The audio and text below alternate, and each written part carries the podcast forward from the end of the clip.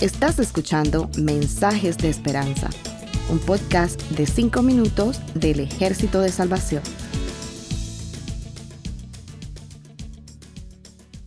Hola, soy el Mayor Josué Prieto del Ejército de Salvación.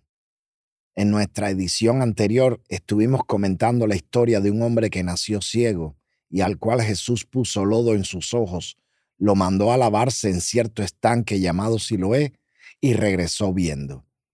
El relato está en el Evangelio de Juan capítulo 9.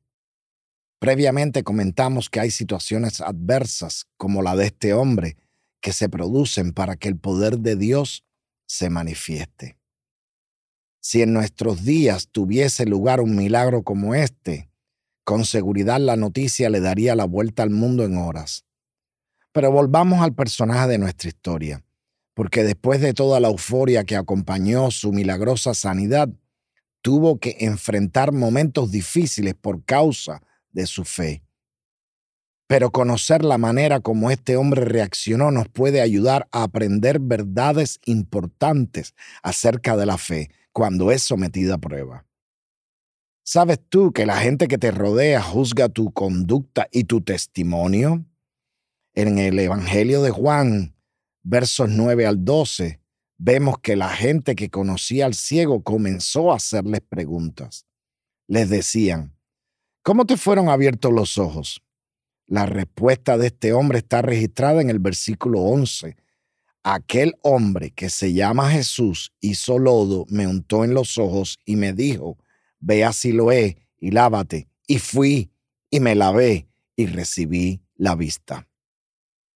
También los que no eran sus amigos, pero que le habían visto mendigando en el templo, le preguntaban sobre lo ocurrido. Y el testimonio fue el mismo. Jesús lo hizo. Muchas veces también nosotros que afirmamos ser cristianos somos interrogados acerca del cambio que Dios ha hecho en nosotros. Y la pregunta es, ¿cuál es nuestra respuesta? ¿Le damos la gloria a Jesús o sencillamente nos callamos? De inmediato la gente trajo a la memoria la vida anterior del hombre. ¿No es este el que mendigaba?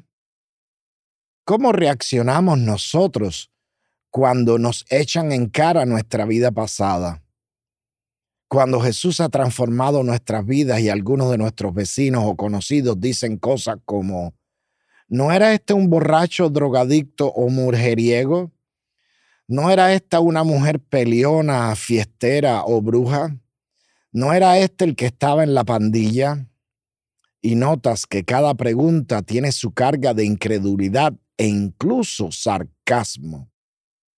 Hasta dicen, si el Señor hasta ha cambiado su vida, tu respuesta debe ser como la del ciego.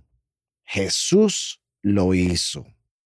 También la jerarquía religiosa, al enterarse de lo sucedido con el ciego, fue y lo interrogó. Y la respuesta fue igual. Me puso lodo en los ojos, me lavé y veo. El hombre mantuvo el mismo testimonio. Cuando quisieron convencerlo de que debía admitir que Jesús era un pecador más, él les dijo, una cosa sé, que habiendo yo sido ciego, ahora veo.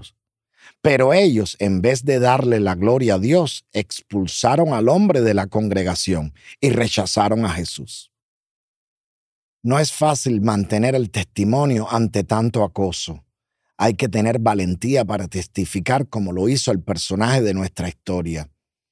Si tus ojos han sido abiertos por Jesús y el rumbo de tu vida ha cambiado, mantente firme y no olvides que a pesar de lo que los otros puedan decir acerca de ti o de tus convicciones cristianas, tú sí sabes lo que pasó, que habiendo sido ciego antes de conocer a Jesús, ahora puedes ver.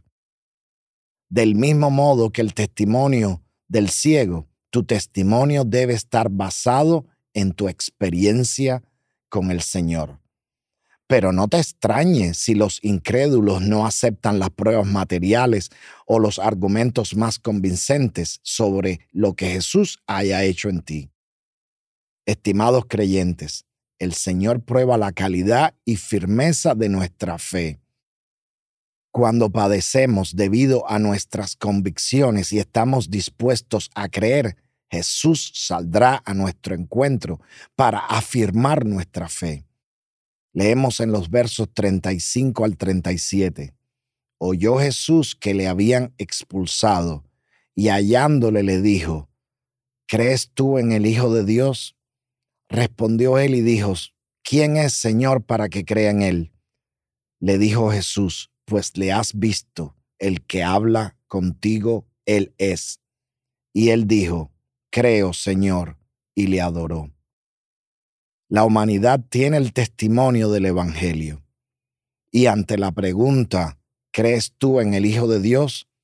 Cada uno tiene la opción de creer y aceptarlo o rechazarlo. Si tú todavía no lo has aceptado, te invito a hacerlo ahora. Que el Señor les bendiga. Gracias por escucharnos. Para conocer más sobre nuestros programas, por favor visita salvationarmysoundcast.org. Dios te bendiga.